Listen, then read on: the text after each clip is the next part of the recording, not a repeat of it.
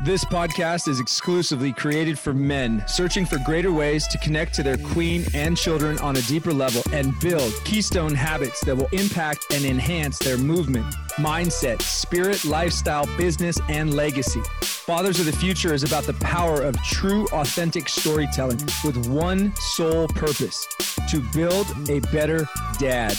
My name is Luke Kayem, and I am a father of the future. Welcome back to the Fathers of the Future podcast. My name is Luke Kayem, and I am a father of the future, born to lead men down a path towards personal freedom so that they may end their own suffering and live a life full of fulfillment, power, and connection. I am joined by another great friend. I don't think you can get on this show unless you're a great friend or eventually you become a great friend. But Bob Vasugi, welcome, my brother. Thank you, Luke Kayem. I appreciate speaking with you and sharing your great work. I, I appreciate you, man. We're going to get right into it in this conversation around volunteer work, fundraising for a lot of people, myself included. I'm not personally or emotionally attached to any of the organizations that I've been a part of, from Arizona Baseball Charities to St. Jude's. It means something to me. Therefore, I do it and it makes me feel good and I know that I'm I'm giving back. But for you and the work that you do, it's much different.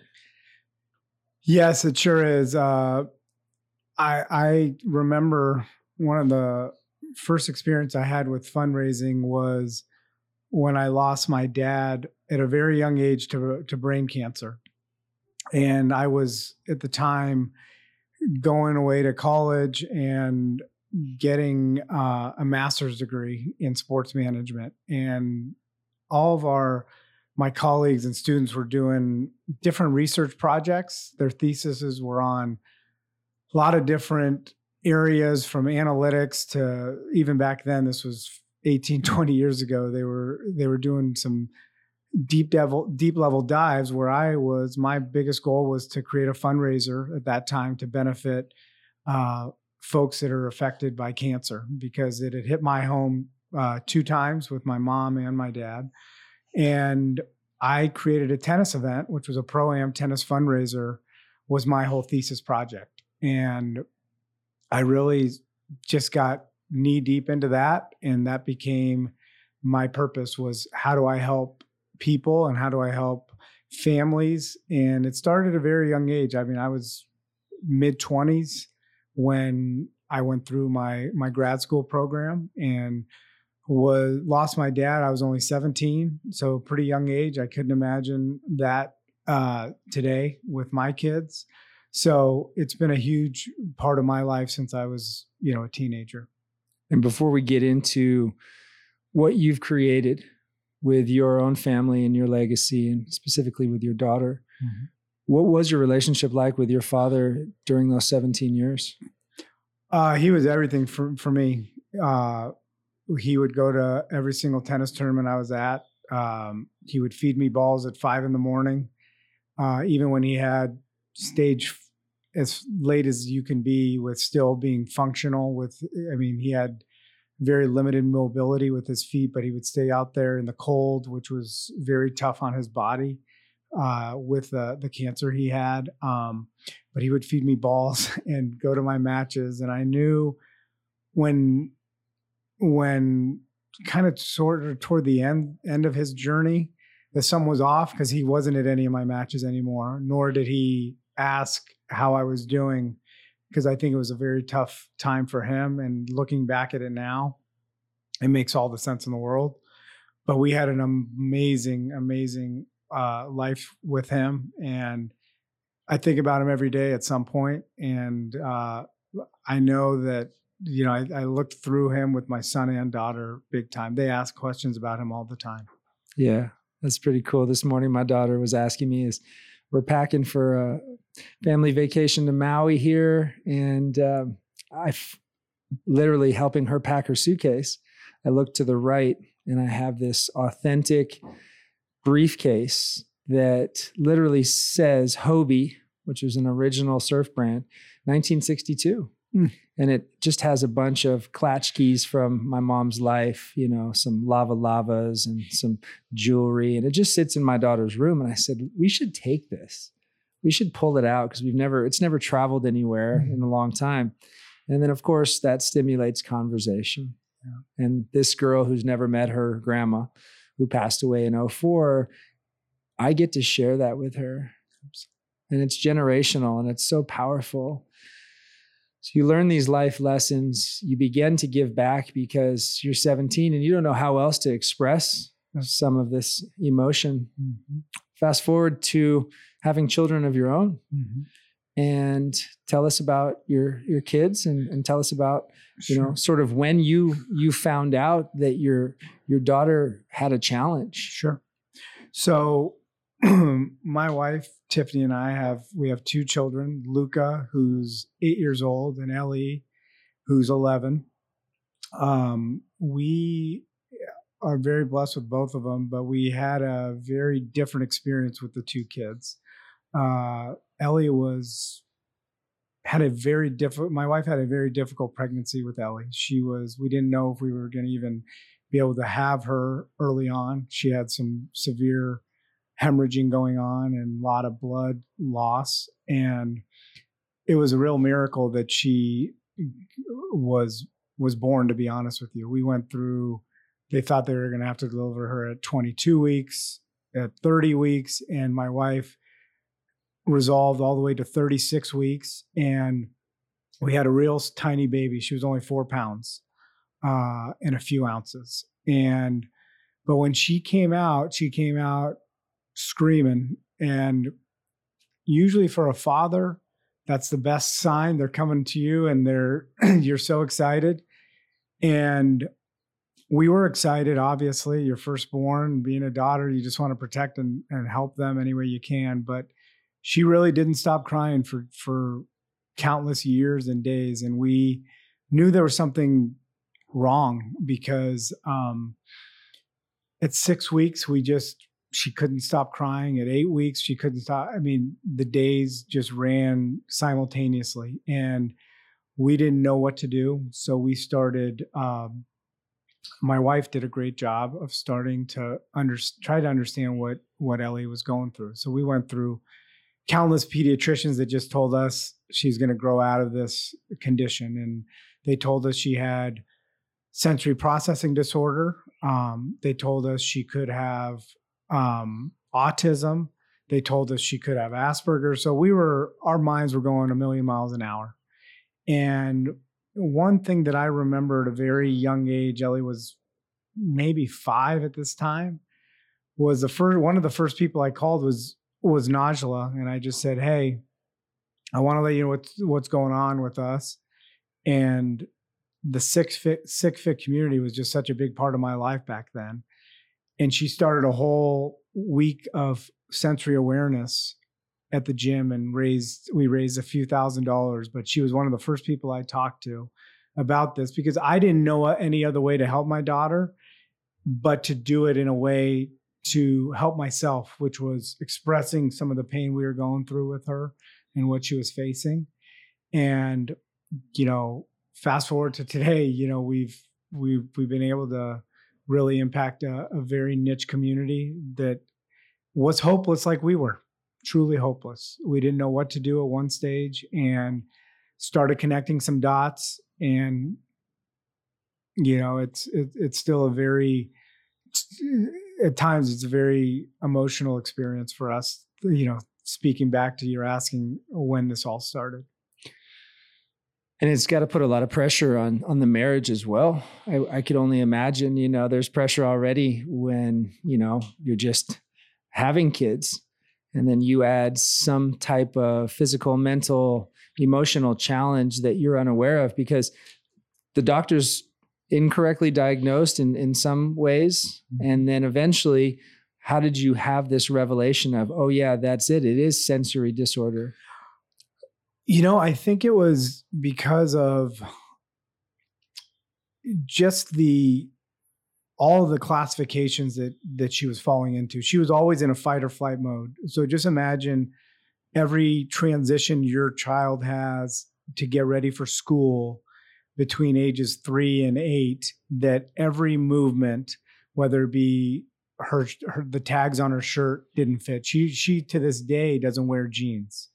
I've seen her wear maybe two pairs of jeans in her life. So these are real, real issues. She would, when she was three and a half, she couldn't go on the beach. She said it felt like glass. Usually for us, that feels the sand is the most amazing feeling. Um, the only thing that would calm our daughter down was was the water because the the way you go in an ocean or a pool, those it, it really does calm these kids down that have severe sensory issues. Um, our daughter was always her biggest coping mechanism was crying. So no matter it would be getting dressed or going to a, going to my brother's house for dinner or going to see my mom anything that she didn't want to do or didn't know about well in advance was a massive meltdown that I think the longest one we had was about four and a half hours straight. And, you know, it was just that this poor kid's, there's the brain body connection is not there. And as, as she's gotten older, she recognizes it and will get her, remove herself from certain situations and like I mentioned to start with, our daughter's 11. She's been to five schools. That's a lot, you know, for, for an 11 year old to be in five different situations because of you. We have had to find the right circumstance and the right, not circumstance, but the right environment for her to succeed because between years one and three, grades one and three, um, she struggled mightily in staying in her seat. She couldn't do it. So we had to find a school that could tolerate this and help, like almost have drifters where they can walk around, move around when they need to. And we've learned, I think, way too much about this condition. But I also am so supportive of anyone that goes through this. So now my biggest goal in life is to help people see the light and to to get the right help in in Arizona and beyond. And how did Starry Night come to be? Just a few weeks ago, my wife and I, and several people that we're friends with, were just about a mile from here at the annual gala, mm-hmm. and it was it was tremendous seeing it now seven years Sorry. later. How, how, did it start, and um, how much involvement have you had, not just in that organization, but with sensory disorder sure. and processing? So we started this, like you mentioned, seven years ago at Gainey Ranch Golf Club. We had 80 people. you know, you fast forward it now, seven years later, we've impacted almost 200 families from Arizona. We've raised north of $1.5 million. And like you mentioned, it's about the community. So we've had so many supportive people come to this event. Originally, because they're friends of mine or my wife and or people that might have might know about what sensory processing disorder is. And it's now turned into a a real big um, community of people that are there to support kids and families that are going through this epidemic. Uh, there is no cure for this. There is only a management um, how do you manage this disorder and how can you help your kids when they're going through kindergarten, first grade, second grade through the system? Because a lot of time these kids are misdiagnosed and are labeled the trouble kids or the kids that have ADD or ADHD or uh, stigma stigma stigmas that are not factual. Uh, these kids are just they need a little more direction at times and they need to have the right environment in place to get that. Um, so Starry Night has just been the vehicle now where we can impact people. Um, we started this, like I said, with 80 people. This last year we had 310 guests, including your lovely your lovely wife, who's a big part of our committee. We have seven to eight amazing individuals that volunteer their time and energy to help raise funds, to raise the bar that night, and to most most importantly raise money for this so that we can help Arizona families do something about it. Um, I'm so proud. Last year, we launched our first Arizona summer camp. Had 15 families from Arizona that were directly impacted just on 50th and Shea.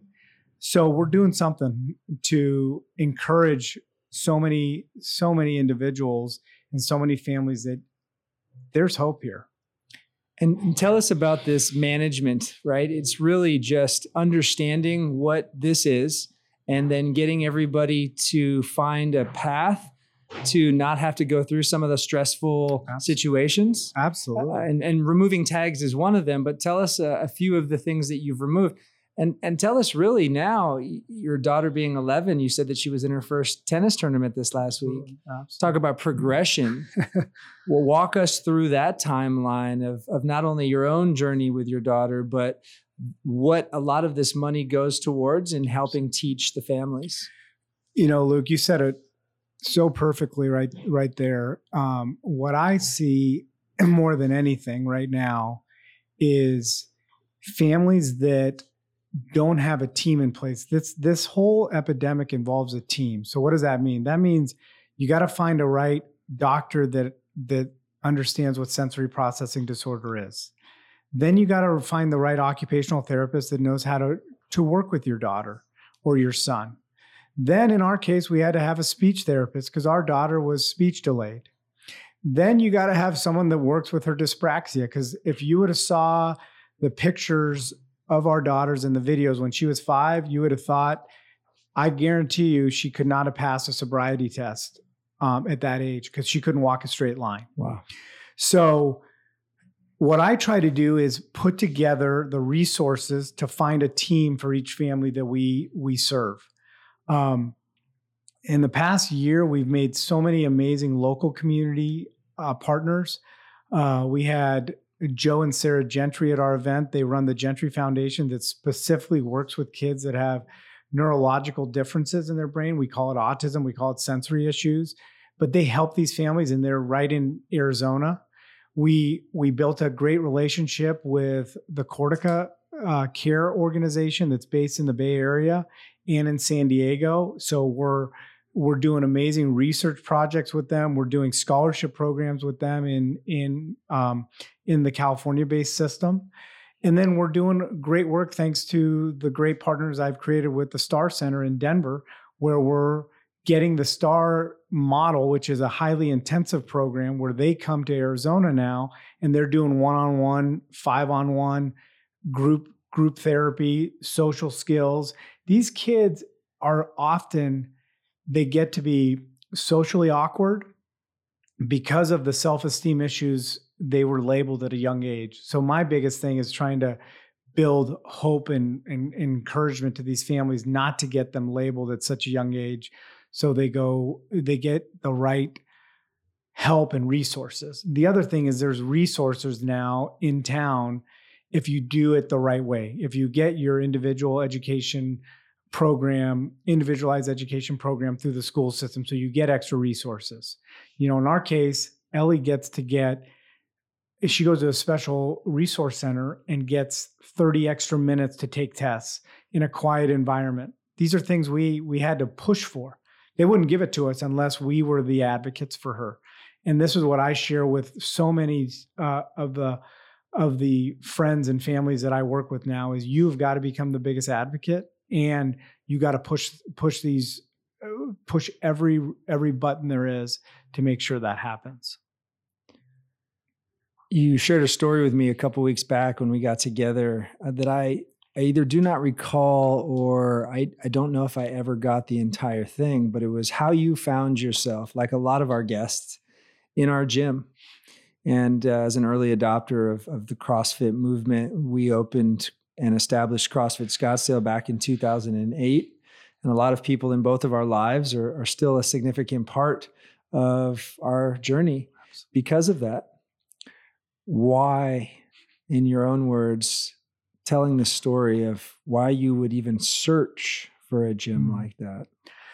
Well, uh, first of all, you and you and Naj were um, at the time of my life when I found you guys were just uh, it was from from God and from a different place for me to find you guys because it was a true sense of community. I had in uh, in the spring of 09, I was um, I had a terrible experience after uh, doing Pat's run where I was with a group of people, and literally um, before I knew it, I was unconscious. I got I, I got blindsided uh, by this gentleman that was was inebriated and um, had a massive concussion, brain bleeding, and was really, really in a bad spot for about six to eight months. Where the only people I trusted were my brother, my mom, and my dogs, and I wouldn't even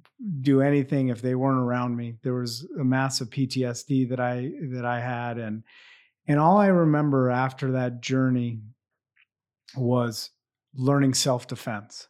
So I got into boxing and was at a boxing gym for about six months, two days a week, um, training, and just didn't want to ever be so so um, helpless like I was that that April after uh, April morning.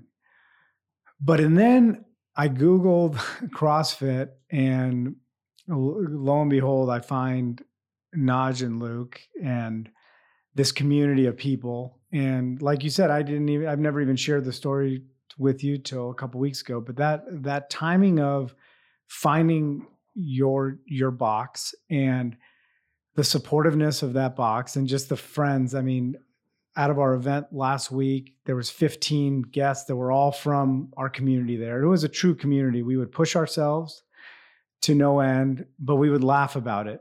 We would go and and and get a drink at you know a, a, drink on a Friday night with this group. We've formed formed unbelievable friendships, and we just want to all help one another out. We're all somehow seem like we're all entrepreneurs at, at, at, at its core, and I love referring people to you, and vice versa, and and that community that you know what you and your wife did without even knowing was you you rehabilitated me in something that um, took me a long time, probably five or six years um, to really get through a lot of that stuff. But I remember every day when I would go into that box smiling and I would be seeing people with just that were so amazing, but also so humble. And they would push you to no end. So, I am uh, forever indebted to to you guys for finding your your gym and and I think about it uh, every time I do a Murph or I do a, a long run or I do so many burpees. Um, and I've definitely um, am blessed that uh, to have found you guys. It was just it was so the timing couldn't have been better. It's a powerful story when you can turn pain uh, into purpose and you've already shared that now twice on on this first 20 minutes here of what you experienced with your daughter at birth and turning that into something so powerful and something you're so passionate about but going back before that to have something uh, as dramatic and painful as getting sucker punched at a bar after running pat's run to wake up and have you know not just six to eight months of PTSD, but years uh, of trauma that you've, you know, com- completely absorbed and then released. Right. It's extremely, extremely powerful to hear that. As you begin to look at what's next mm-hmm. in in your journey as a father, mm-hmm. and you know, being the key ingredient to Starry Night. And although it started because of your daughter, you know, without you, it, it wouldn't be possible You've already shared that you guys have raised over uh, one and a half million dollars in these seven years. What does the future look like for you and Starry Night? You know, we're really excited. Um, we're we're launching uh, Arizona-based foundation because of this work. Um, the biggest thing that we want to do is keep 100% of the proceeds in town. Um, I think the the other thing is we want to keep raising the bar every year, make it a fun event. Um, and also something people look look to. We don't we don't try to make it a a you're going to cry and and and shed a bunch of tears but we want you to give you give you a perspective of what it is to be one of our one of the families that go through this this challenge.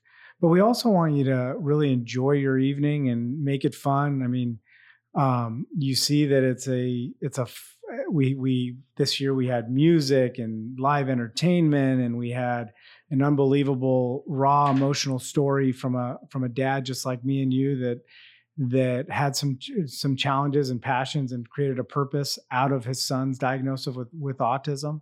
So my whole thing is paying it forward. So since the event on October 12th, I've received 10 different phone calls from families to help. And one just recently was from my neighbor, and him and his wife uh, were their pediatrician um, said, We think your son might have autism.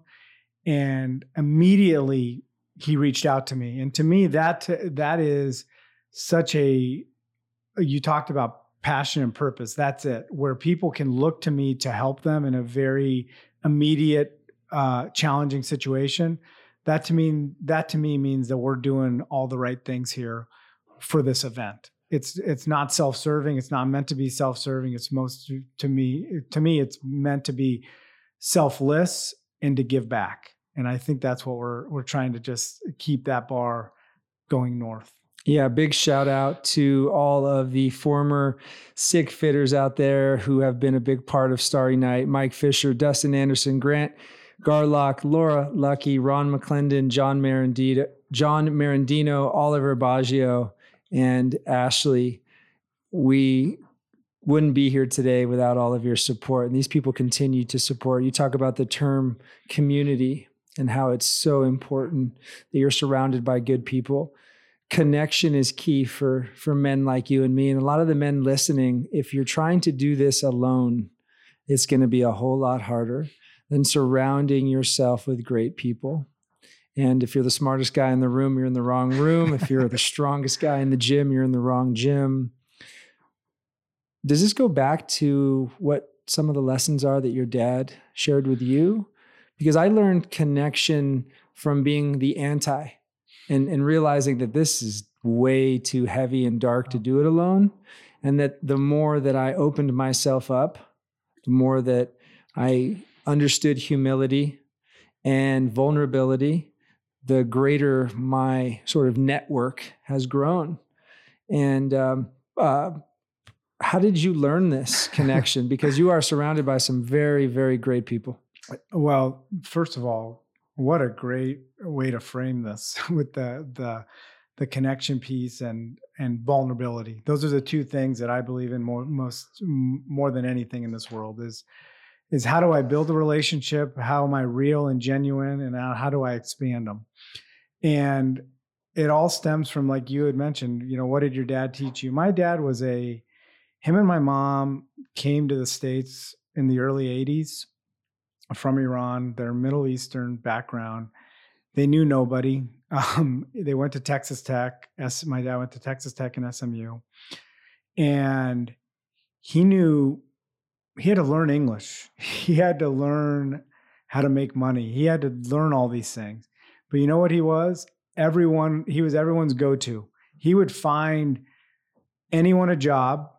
He would help connect people with he I always share this my purpose in life is how do you connect good with good? And that's I learned all that from my dad. He would he would forgive everyone. He wouldn't he wasn't the elephant in the room that re- remembered bad stories. Um, he just wanted to help people. He was the the brother that was always uh, trying to help family challenges. He was the one that all his siblings would go to and he was the one that was the calm behind the storm, you know, but he was also the most giving person that you'd ever meet. And he was always trying to help someone get wherever they wanted to get to, even if it delayed his progress.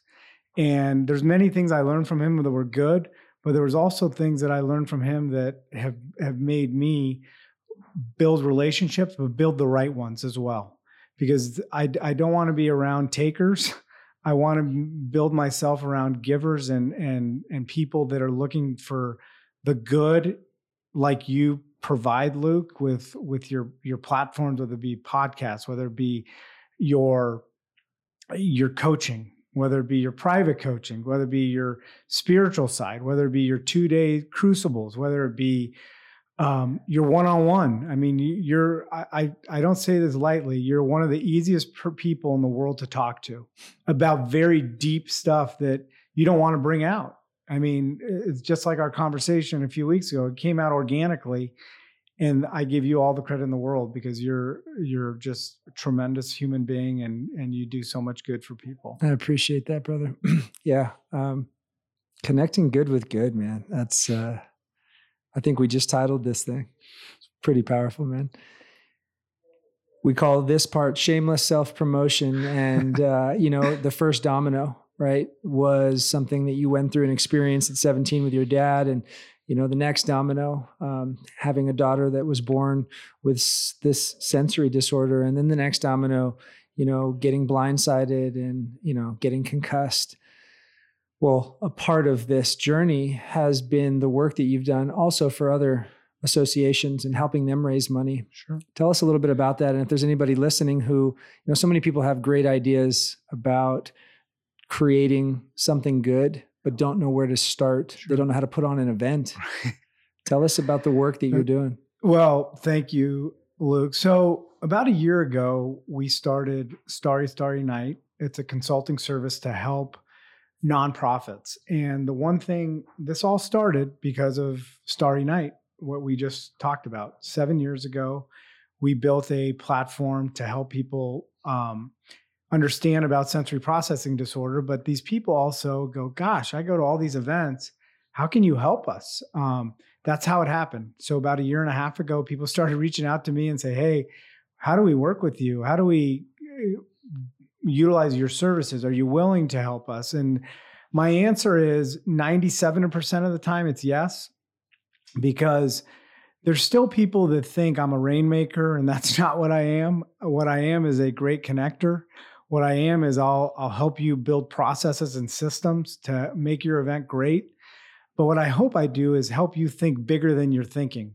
A lot of us lose lose ground, but as they say, you you can't see the forest through the trees and there's too many of those people out there that look too small. They don't think that they could raise six figures at a breakfast fundraiser. They don't think they could raise a quarter million dollars at a gala. And what i try to share with them is the systems that can help you get there. And it is a system. It doesn't happen in year one. If it happens in year one it's because you have a phenomenal network and you have a phenomenal organization that understands what they're doing. We're not St. Jude in what I try to do, but we do develop amazing relationships, partnerships, and systems. And in less than a year and a half, we have 12 new clients that, that range from Denver all the way to San Francisco. And because of the great people like yourselves, we're probably talking to at least one new potential client a week that we're trying to either give them direction or potentially put them with another consultant or we'll work with them. Um, I'm always willing to to talk to someone, but I also try to be very honest with them about what it all in, entails. It's not just a four to six week process. This is something that takes six to seven months to to do correctly. It's uh it's a long game. It's a long game. Yeah, I'm going to read something that a, a, client of mine, a new client of mine, sent me the other day, and I thought it was pretty powerful. He uh, he was at a um, a luncheon or an event a few years ago with Jeff Bezos, He's the founder of, as we know, Amazon, and he said there were five main takeaways: uh, be obsessed with your purpose, not with what other people are doing. It's the key um, your customer focus, do something in a better way for them, always investing on behalf of them first. Be long term oriented, five to seven year timeframes. A fiscal quarter is developed one to two years out.